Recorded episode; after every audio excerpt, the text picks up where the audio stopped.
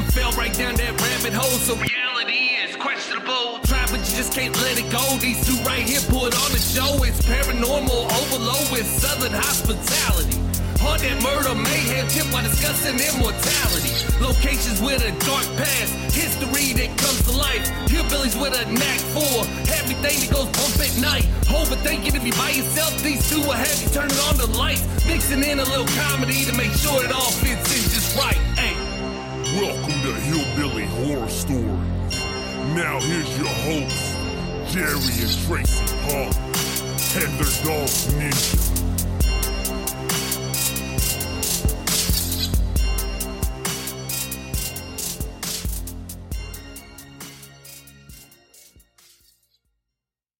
Hey guys, welcome to episode 290 of Hillbilly Horror Stories. I'm Jerry. And I'm Tracy. Tracy, Jerry. woo! Woo! So, obviously, we've got a brand new story for you. Been a couple of weeks since we were able to do that. I'm a little nervous about reading my own writing because it's been about three weeks since I've had to read my own writing. and and I'll be honest with you, I hope I don't stumble with this story because typically I have just gotten through writing it when we read it. mm-hmm. So now I'm going to have to go back literally two weeks ago and try to remember as I go, and hopefully I don't stumble along the way. Well, you'll be all right. Obviously, we want to thank all of our military and civil servants all over the world, no matter which country you represent. Thanks for everything you men, women, and service animals do for us every day. God bless you guys so much. We pray for you every day. Thank you for keeping us safe. And we pray for you all to be safe and hopefully you can come home soon. Thank you for being our angels. Well, Tracy, you know, even though we've definitely had a tough couple of weeks ourselves, We have. um, there's definitely people out there that have had it harder. Oh, definitely. Definitely. and uh, we've still continued to talk to people uh, even though we weren't as active on social media or what have you We've still had some people that we've talked to and, and we know that it just you know it, depression doesn't take time off it doesn't.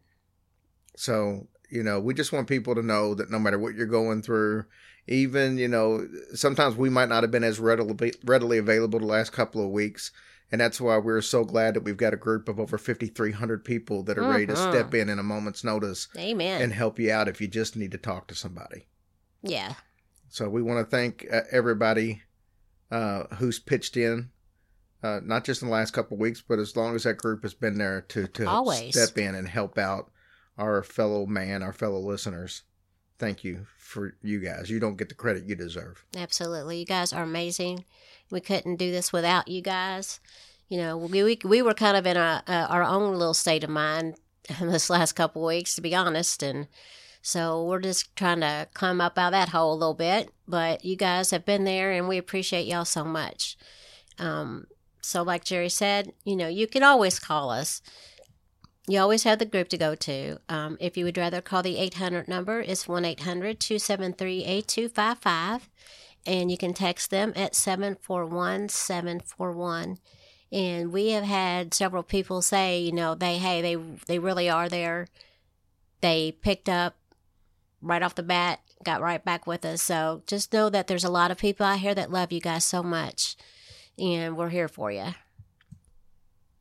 so just remember guys we love ya.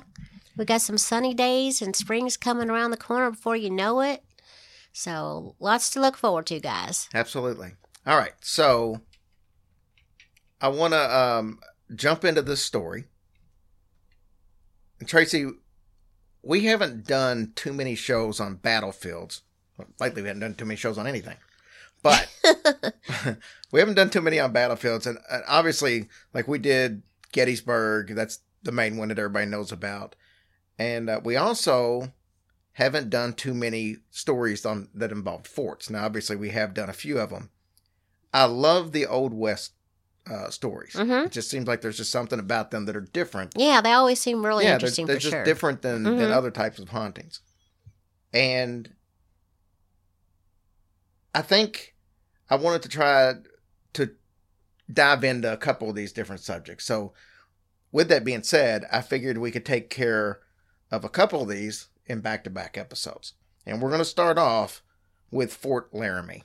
and then next week, we're going to go to the Battle of Little Bighorn okay. which was you know Custer and all that. So And after this uh, story on Fort Laramie, I've got an interesting conversation I had with Zevin Odelberg from uh, Kinda Murdery. Mm-hmm. He's moving Oh, from, well, he's actually made the move now, but he, he's moving from his home in LA to San Diego.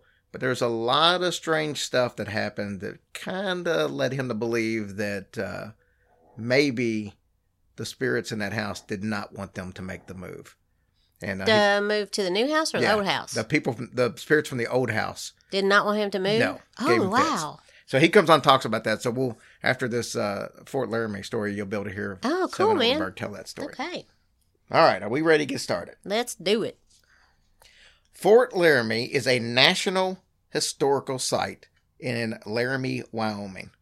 Hence the name. Laramie. Makes sense. From March 1834 until March of 1890, Fort Laramie served as the hub of expansion into the Northwest.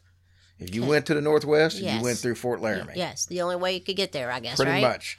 Wagon trains and other caravans on most of the major trails, including the California Trail, the Oregon Trail, and the Bozeman Trail, all pass through the gates of Fort Laramie. Wow, that's a lot of stuff there.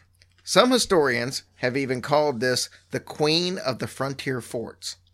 I don't know who the king was. Queen of the big frontier.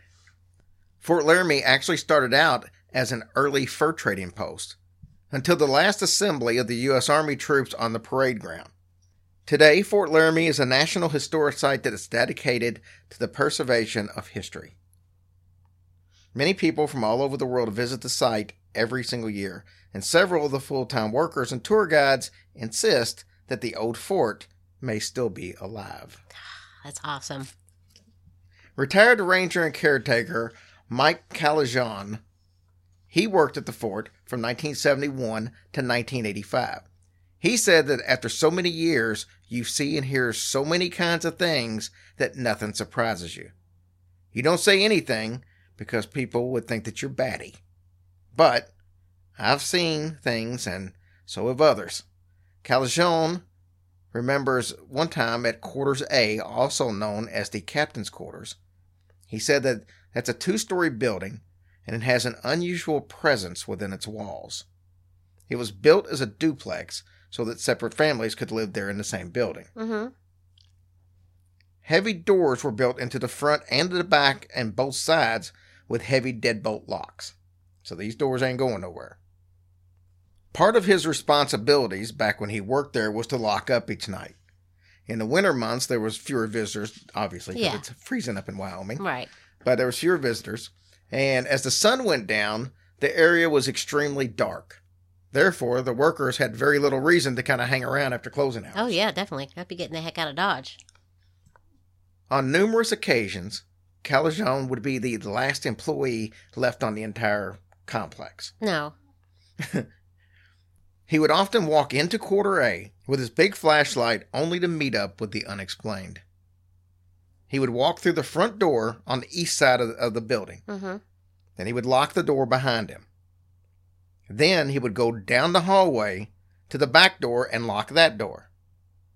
He would then go through the other side from the back to the front and lock those doors. So we're all locked up now. A lot of times he would come out of the east side of the building to find a surprise. The first door would not only be unlocked, but standing wide open. And remember, these had deadbolts on them. Yeah, cause yeah, yeah. So you didn't just have regular locks, you Oh. had deadbolts. That's not something that just accidentally Mhm. comes open. The, at first, he said that this kind of confused him. And then when he thought about it, it startled him. He knew that these doors were locked as he went, so there was no way. And if he was the only person on site, Yeah. there's so then he, nobody that could have done that. yeah. So now he knows there's somebody in there.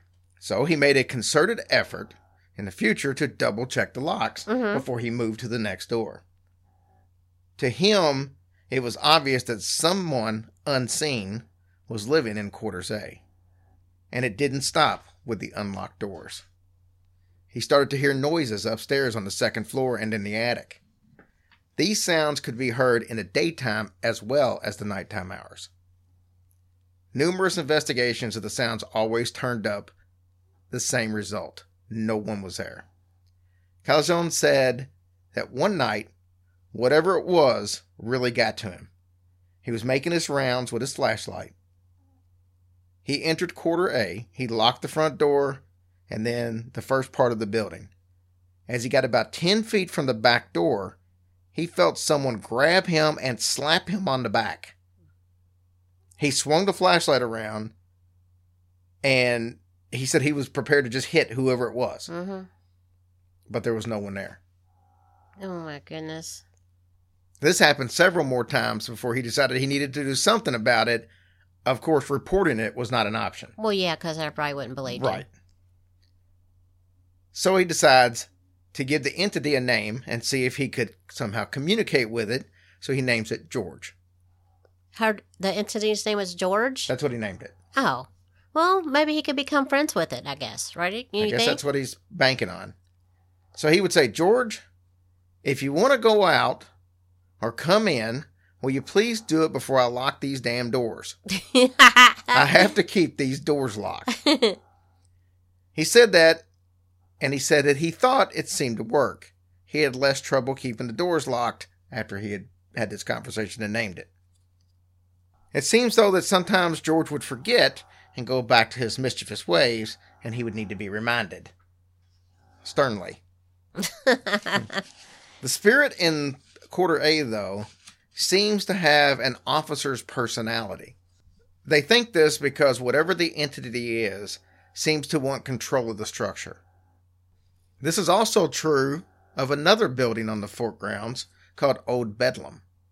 Old Bedlam was built in 1849 and it was housing for the bachelor officers. It eventually would become post headquarters. Old Bedlam was the scene of many historic decisions involving Native American warfare and uh, escorting wagons and trains and stuff like that through hostile territories. In 1863 to 64, Colonel William O. Collins was the first commander there.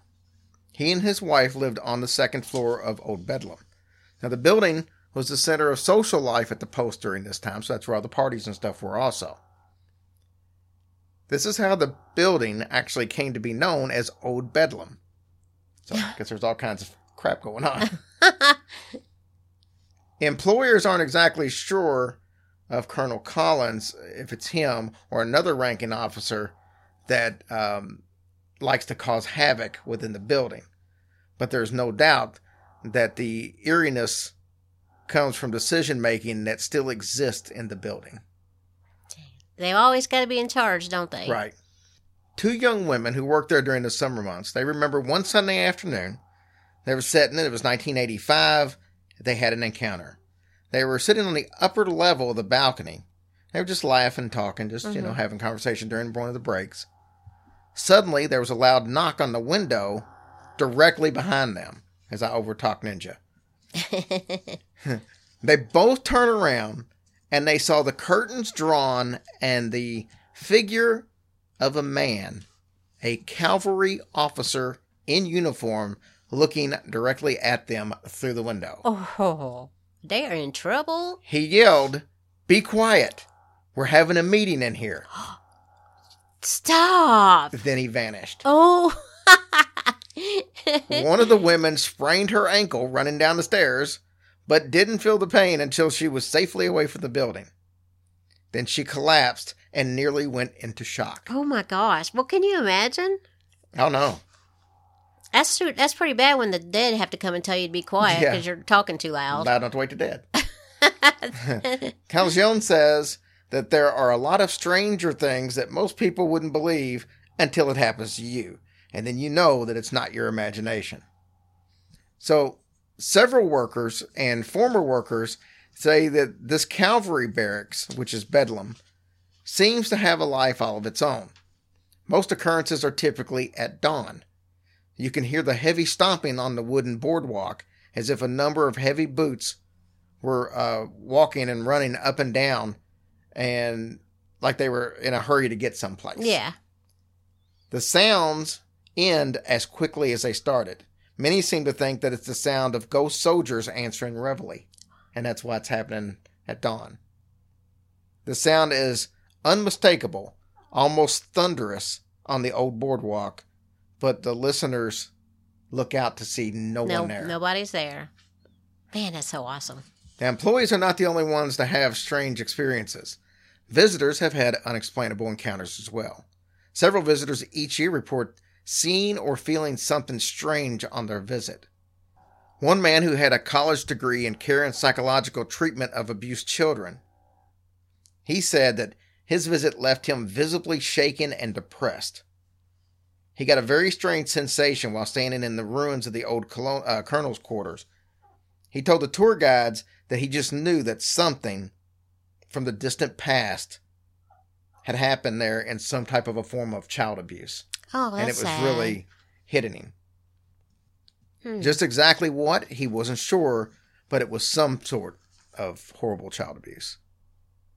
He didn't see it or hear anything, he just felt it. Well, that's pretty specific to just Yes. feel something like that. Now, this seems there seems to be a lot of strong energy and emotion from the past that kind of lingers on the premises, even in the rebuilt section of Fort Laramie.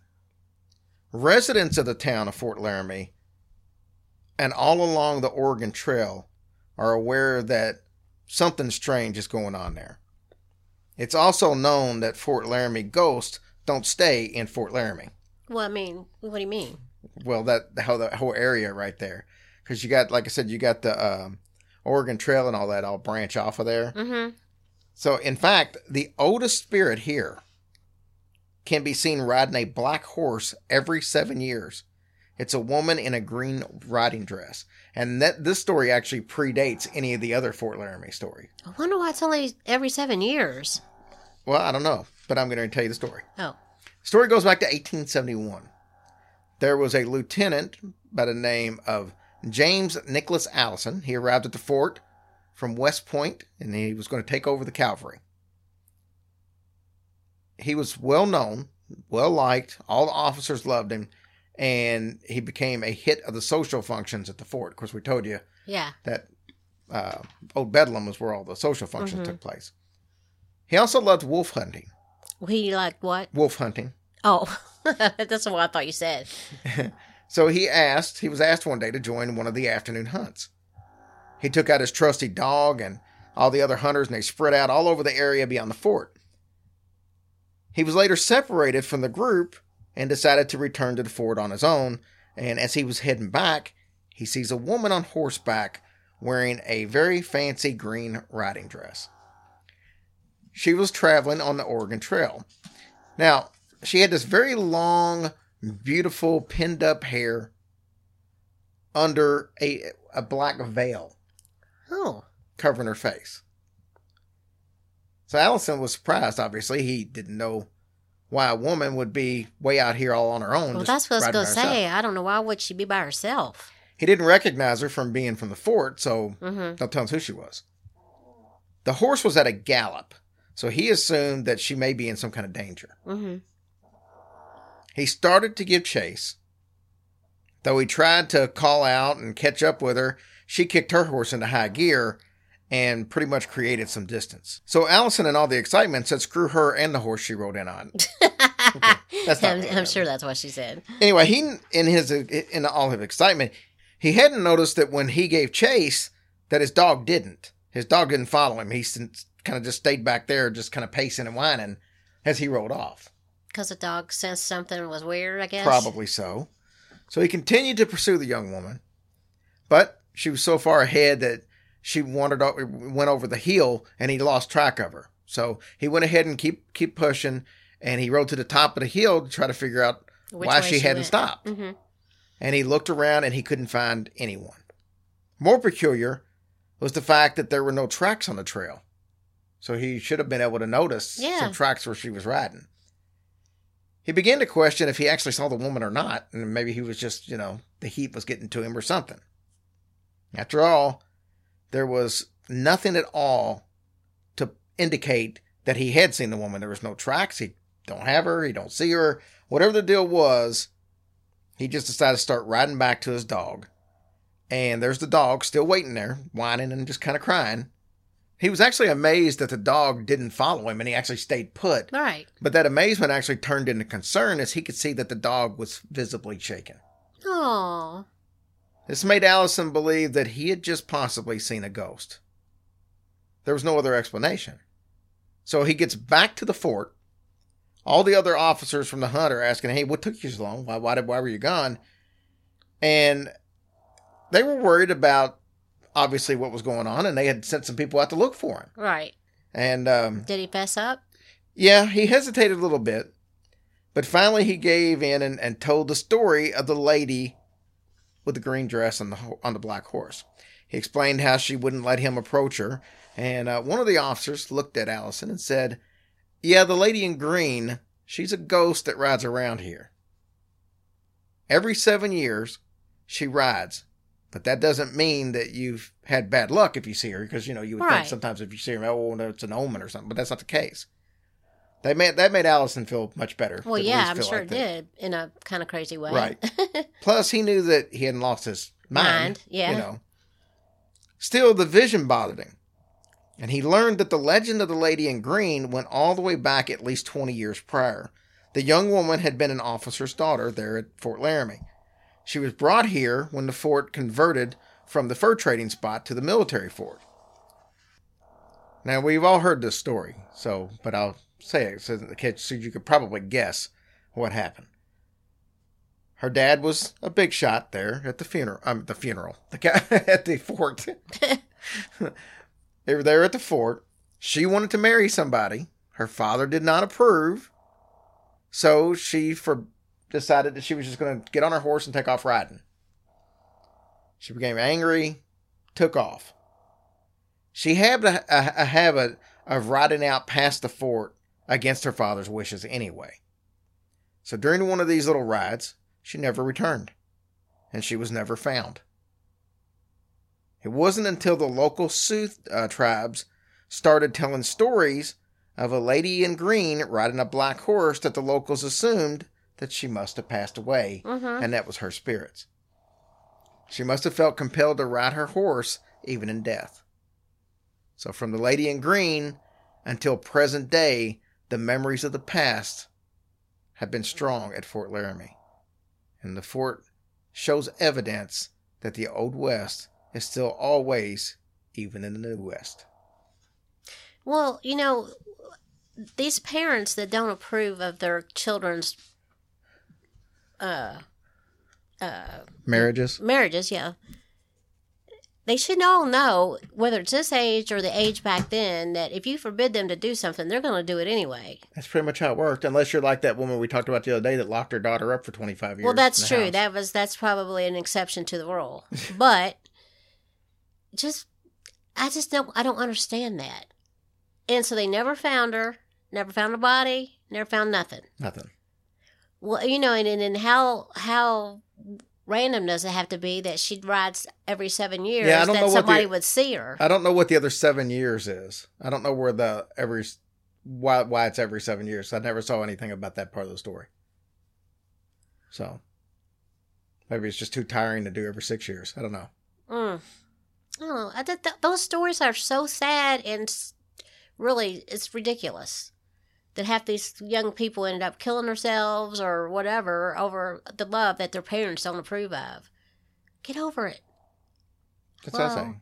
But it goes all the way back to Romeo and Juliet. So, I mean, I, I know that's crazy, and look how that ended. That's that was stupid. you should be a First she died, then she really didn't die, or whatever, and then she ended up having to die because she thought he was dead, and he really wasn't dead. What all was that about? I think you need to go back and reread the story. Well, I know how. it. Anyways, I know why. I mean, I know how it went, but or at least go back and watch the movie. Um, we had to watch that in high school. Romeo and Juliet. oh, Yeah, but I mean, it's just it's just so weird. It, but it is funny. Like I'm saying, it's it's times really haven't changed. You know, Right. forbid it. She's going to end up pregnant with three kids and all this other stuff. it'd be like Roseanne. Yeah, whether you like it or not. So All right, we're going to take a quick sponsor break, and then uh, we'll be back with uh, a few announcements, and then we're going to talk a little bit about uh, this past week. I wanted to save that for the kind of the middle part, and um, then uh, we got Zevin Odelberg on to talk about his uh, haunting experience trying to leave a house. okay. Okay, guys. Uh, a couple of quick announcements. Uh, these live events. Now, Tracy, have I been have been discussing some changes that are going to take place in our life. We won't get into that right now, but I can almost guarantee you that this is going to be the last year of us having a full slate of live events. Because, uh, It is. yes, we'll discuss it more later. Oh my God! You don't. I don't know what you're talking about. Okay, then I guess we'll talk about more stuff. We're probably moving to Florida at the beginning of next year. That's the plan. Oh, And if we move to Florida, we're not really going to be centrally located to all these places to go drive do live events. So we we'll still get a couple in. well, though. we might get a couple in, but it's not going to be a full slate like six, seven, eight shows. It won't be because we'll have to drive ten hours to get it to any place, Mm. Which is why Florida doesn't work out well for that for us. But anyways, that's uh, my subtle way of saying if uh, you want to see a live event, you might as well jump on the ones that are for sale now. So Louisville has already got a good amount of sales. I cannot wait for that that, one. show. That's I gonna be- cannot wait. Us, Ohio, Mysterious Circumstances. yeah. It's going to be a blast. Um, yeah, you got to see that. The cruise, sorry, the cruise is still uh, got tickets being sold. I talked to Robin the other day from Vacation Experts. He said there's still, I think we got almost 200 people booked. That's so amazing. You guys are so awesome. That's going to be awesome. We can't wait for that either. The anniversary show with Annie Weebs and and uh, Brendan Shea from from Serial Spirits. They've got some new stuff they're getting ready to go on with their show, and uh, she's going to be on here in the next couple weeks to talk about this heart wrenching story that she shared with me earlier tonight. And um, it's uh, you guys are going to really enjoy this conversation. Mhm. It's uh, it's one of those that pulls at the heartstrings and it's fascinating at the same time. I got um, uh, a couple of the news shows, uh, but just go to hillbillyhorrorstories.com, see all the live events going on. You can get your tickets there. The Indianapolis show is going to be in July, so that's we got a lot going on. Let's make it happen. Let's have some fun with it. I got some good interviews coming up for you guys. Mhm. If you've ever seen the TV show Haunted on uh, Netflix, the very first episode, I'm telling you now, so you can go watch it. Very first episode involves a young lady named Erin. She's gonna uh, come on the show this week, Mhm. and then uh, Amy Bruni. You all Yes. know Amy from Mhm. uh, Kindred Spirits, and she's got a new podcast out that's part of Aaron uh, Mahnke's uh, Grim and Mild group called uh, Haunted Roads, and um, she's going to come on and talk a little bit about that in Kindred Spirits. So I get to talk to both of those young ladies this week, How fun. and so yeah, it's Very going to be going to be a blast. Tracy, what have we got going on over there? All right, guys. So bear with me over here. Our iTunes, we have Shotgun Killer, Sarah K. Mitch, Jilly Bean 3636, Ozarks Girl 40, Karen Shull, Mojo Lobster, M. Bones, Angela, B- hang on, guys, Angela B. Uh, Water for ya, Ashley. I never say her name right. Newton. Newton. Is it Newton? White Fox 122, Wrench 1959, and something with a thousand alphabetical, so I'm going to say the struggle bus. but that's not really what bus. it is. Thank you guys for your reviews. They were so awesome and much needed this week and put a smile on our faces, you know, while we were a little down. Our Patreons, we have Phil and Sherry Davenport, Ruth Dempsey, Laura Gilchrist, Kai Hollick, Carlos Moron, Andy Mansager, Did you say Carlos Moron? Moran. Did I say that? I don't know. Let's go with that. Oh, sorry. Sorry, Carlos. Sorry. We love you. Uh, Sarah Muller, Debbie Roppolo, Roppolo R O P P O L O, Roppolo, um, Mary Jim Reeves, Mindy Hall, Jennifer Guthrie, and Amy Henderson. You guys totally rock. Thank you guys so much for your support. It means the world to us. You don't even know. Yes, and before we listen to uh, Zevin's conversation, I want to take this opportunity to thank Leslie Fear. Mm-hmm. Leslie helped out. You know, we had just started uh, before all before we got sick with COVID. We had just started and did the very first episode of Eerie Encounters. It's something I've been working on for a while. I was very proud uh, to put it out, and then all of a sudden, just couldn't even sit up at the computer. And that's literally how bad it was for me. And I know everybody's different with COVID, but like I literally recorded an episode with Amanda for the other podcast. And as taxing as that is on a normal circumstance, Um, literally, and and this is not an exaggeration. The, it was due out the next day, which was Wednesday. All I had to do was set it to computer, upload it, and write in the description. It's a five minute process at most. It took me a day and a half to get that done because I couldn't sit up for five minutes long enough to even do that. No, it was bad. I was really, really worried for Jerry. I've never seen him so sick in my life. Yeah, I just couldn't do anything. I mean, I don't care how bad I've ever been before. I could always do what needed to be done. Yeah. And uh, so I couldn't record, and and so we didn't get. I didn't get to put out my second episode of Eerie Encounters, and and then after missing that entire week of not doing that or um, uh, um, Functioning. functioning. but but dead time stories. I didn't get a chance to to write or put out an episode of that. And it just it bothers me to not be able to put out the shows that we put out on a weekly basis. And uh, the regular episodes, the last two weeks, we had to use Patreon episodes, which I don't do, like to use unless we absolutely have to. But we just wasn't up for it. I mean, the episode that we did tonight that was written two weeks ago. It was there, but couldn't didn't have the breath to string sentences together longer than the little bit that we just did last week. Yeah.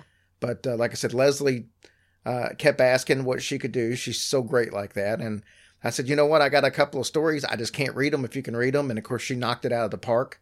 So if you haven't had a chance to listen to this last episode that came out Thursday of Eerie Encounters, um, thank you, Leslie, for uh, pitching in and helping on that. And Zevin offered to jump in, and Yeah, uh, we had so many, sweet. so many people offered to jump in and help. Yeah. And uh, like I was telling Leslie, if you only know how hard it is for me to relinquish any bit Mm-hmm. of what I do, I just, you know, and but times like this, it kind of bites you in the ass. Yeah. But yeah. luckily, we have great friends and we have great listeners who are patient with us, and um, we'll we'll put some stuff in. Um, we'll try to put some stuff in in order to where we don't. If we have a situation where we get sick in the past or in the in the future, that we don't have a situation where we're just behind. But we everything we do is up to minute. Yeah. I mean, if we the, the episode that you're hearing right now, we literally just got through recording. Mm-hmm. So we have nothing in the bank for for the future, and that's just that when you run into a situation like this, that's where it runs into a problem. But we want to thank all of you guys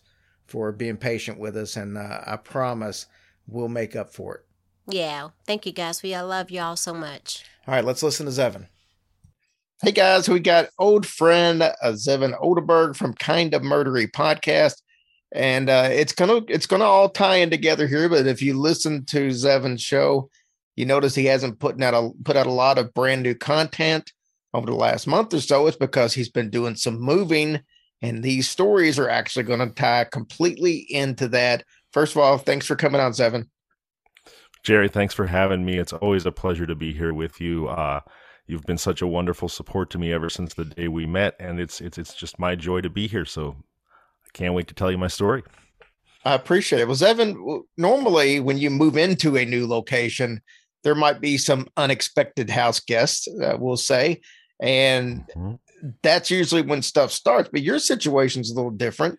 Yours is almost uh, starting as you're leaving uh, your old residence, getting ready to move into a new residence. Tell me a little bit about what's been going on the past month or so. That's right. You put your finger on it. So, um, my house in Los Angeles, which we've just sold, is a 1912 Victorian craftsman hybrid. And call it a hybrid because it has certain architectural features that are very true to craftsman homes, like a big front porch and built in china cabinet. But architecturally, structurally, it's a little more A frame, it's a little more uh, Victorian. And you know, of course, 1912 was the the cusp of those two eras. And as anyone who's a fan of the paranormal or hillbilly horror stories, I'm sure, as I certainly am, knows, when you get an old building, you get a lot of human history. And when you get a lot of human history, you can end up with spirits. So this is the story of our house in Los Angeles, this historical home, and what happened as we tried to move out of it.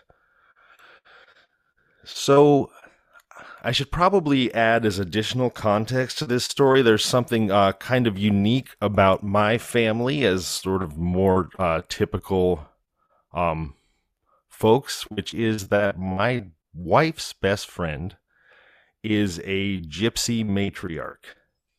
Um, and now I know that in Europe and in some places the term gypsy can be seen as derogatory, but I can tell you that for the Los Angeles gypsies, it is not. It's how they self identify, it's how the, it's what they name their language.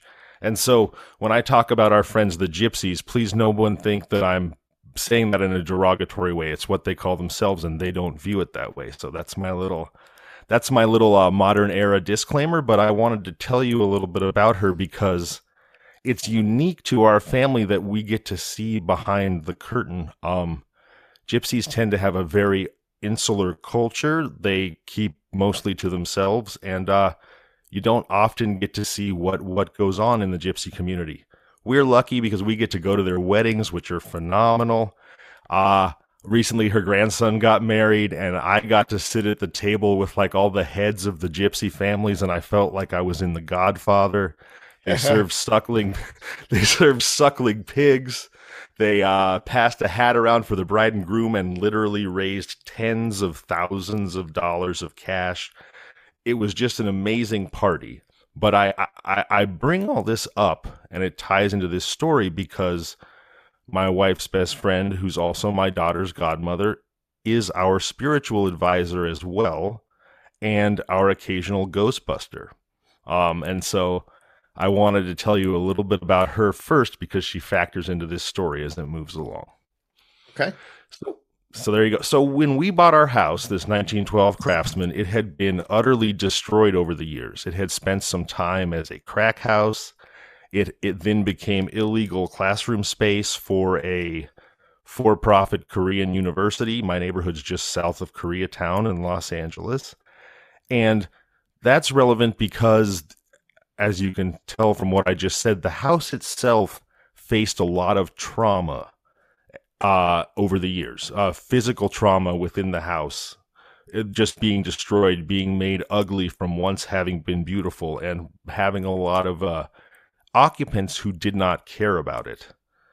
Then we came along and we bought it and we made it a beautiful family home. Uh, we we lovingly restored it as best we could.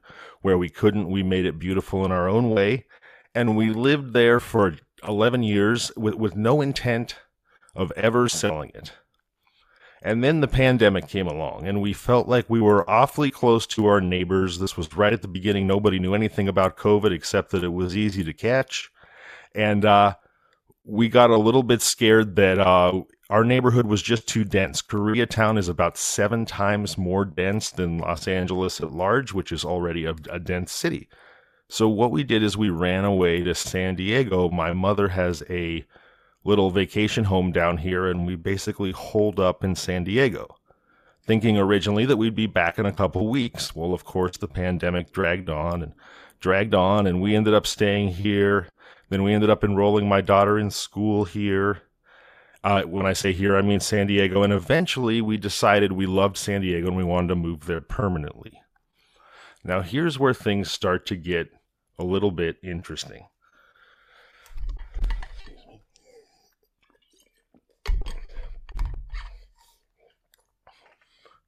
as I said, nobody really took care of our house until we came along. And we came to discover when we decided to move that maybe maybe the house was a little bit attached to us.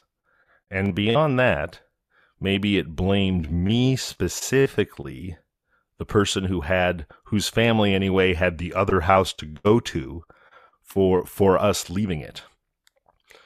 So here's here's what happened Back in July of 2021, my daughter and my wife were headed up to LA to uh, spend some time with a good friend of hers.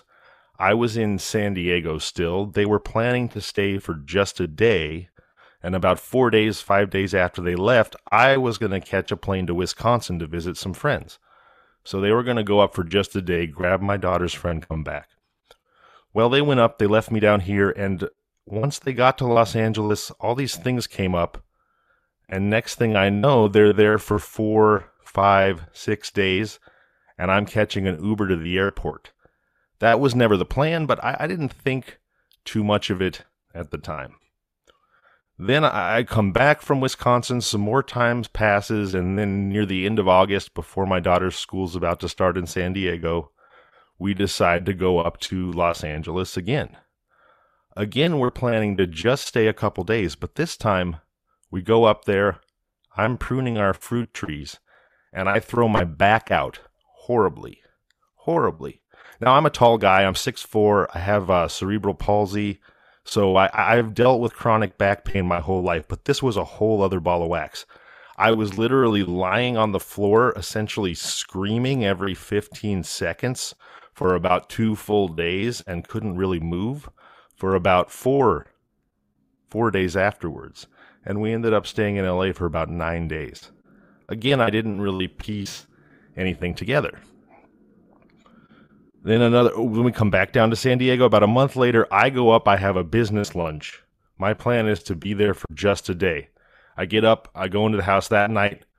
My back, which has now been better for over a month, just inexplicably goes out again. I'm writhing in agony, stuck in the house for about a week. Again. Again, I don't put any I don't put two and two together. I just think I'm a disabled person who has bad luck with his back Fast forward a little bit, it's November, and all of a sudden, our uh, my wife's best friend, who's the gypsy matriarch, tells us, "You guys, if you're going to sell your house, you need to get it on the market before Christmas."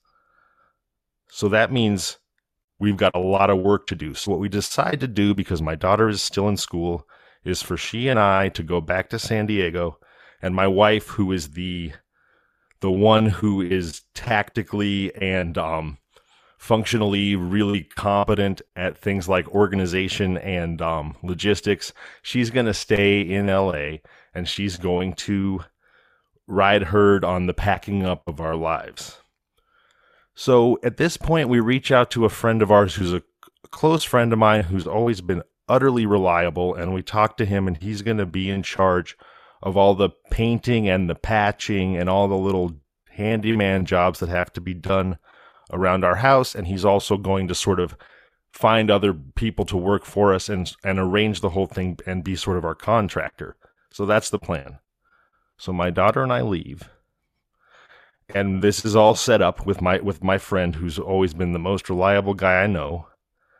And my wife starts to hires a couple people to start packing. Meanwhile, my friend, this is a guy who I could call at midnight and he picks up on one ring He just disappears completely. We don't we don't know what's become of him. I I leave him a million messages. I send him emails. We're really worried about him. He just he's just gone. No word, nothing. Meanwhile, my wife is trying to pack up the house, so doesn't really have time to find somebody to replace his functions as handyman and fix it contractor. She hires the first person, somebody she meets off of Craigslist, just to help her clean and pack the woman arrives and she's a very nice woman, but it turns out that she is a she's from Iran and she's a doctor, and in Iran she was very wealthy. And so she doesn't know the first thing about cleaning. She was literally using toilet paper like a paper towel and and going around and, and cleaning countertops and things with with a roll of, of bounty or not of bounty but of downy of, of toilet paper. And my wife finally notices and goes well you do you don't do you have do you have any experience cleaning? And that's when she admits that in her previous life she was a doctor and they had maids and that she literally never clean, cleaned a thing in her life.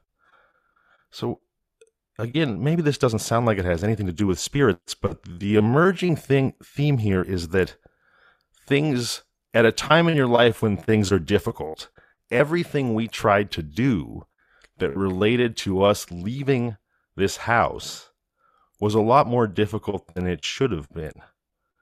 Uh, first, we lost our most reliable guy who was going to be in charge of things. Then, every worker we tried to hire didn't know what they were doing. Then, the next thing that happens, my wife is there cleaning, and she's up late because she's got so much to do. And it's after midnight, and she goes outside and realizes that she's completely locked herself out of the house. And we live in a transitional neighborhood. Our, our neighborhood uh, you know, the food for less across the street burned during the LA riots in 1992. It's it's not the safest place after midnight. We've lived in that house for 11 years, never never locked herself out of it. She's completely locked out of it, not just out of the doors, but out of the gates to the yard. And she thinks to herself, "My gosh, what am I going to do?" She tries to call a friend, no answer. She tries to knock on our neighbor's door, no answer. She ends up walking at about one in the morning through about eight blocks of ghetto till she makes it to the fire station. Firemen, wonderful heroes that they are, she knocks on the door. They're there in one minute flat. They come back, they hop the fence, they unlock the house. She calls me down in San Diego. And I said to her, I said, honey, something something weird is going on here. I swear, you know, I think the house doesn't want us to leave, and specifically, it blames me for us leaving because the other house we went to belonged to my family, and it's trying to separate me from you and and my daughter, um, and make things as hard as it can so that we don't go. And I said, remember the first time you guys went up to LA and you were going to stay for a day and then coming down and take me to my flight. You ended up staying through no particular plan of yours for almost a week. Then the next time we were going to go up and stay for a day or two, my back went out horrifically and we stayed for nine days. The next time I went, the, just about the moment I walked into the house, I collapsed, writhing in pain again.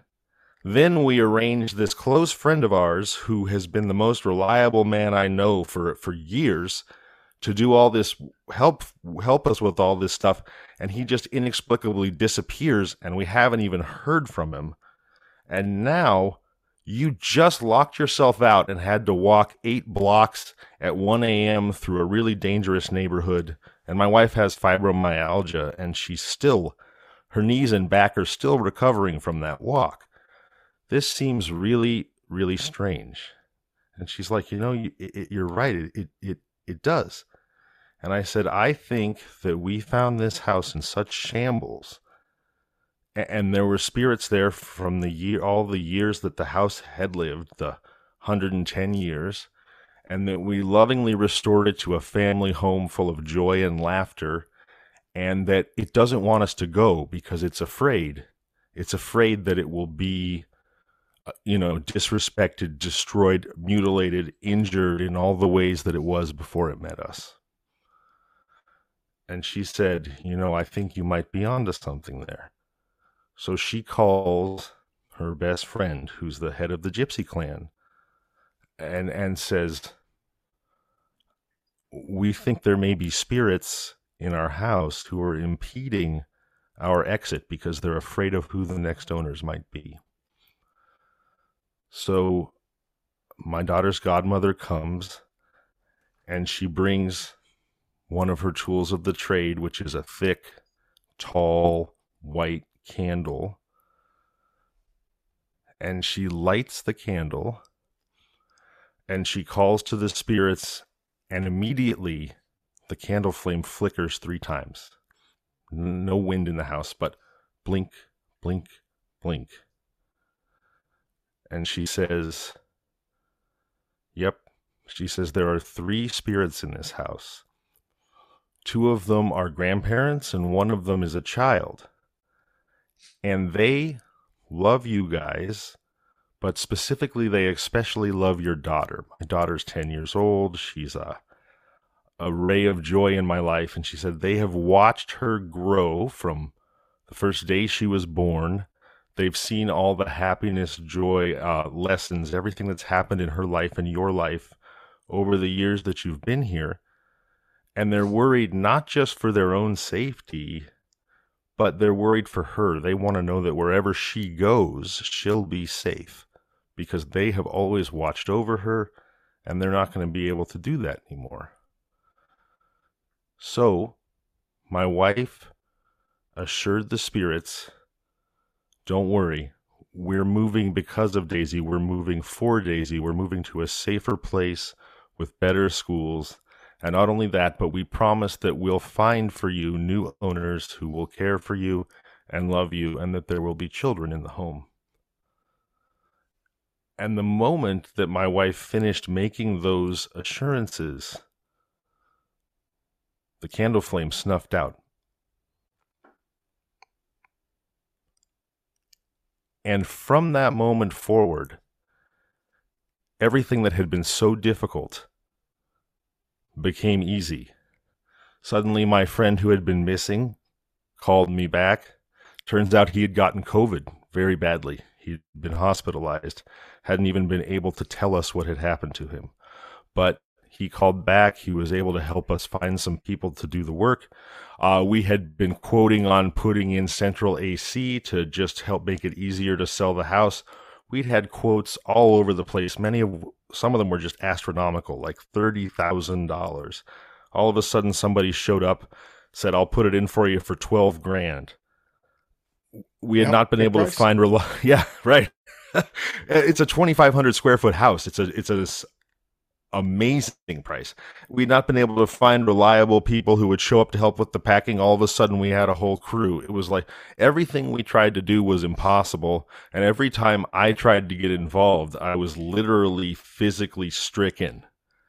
But once this peace had been made, once the candle had gone, once the candle had snuffed out and the spirits had been mollified, everything that had been so difficult over all those months became easy.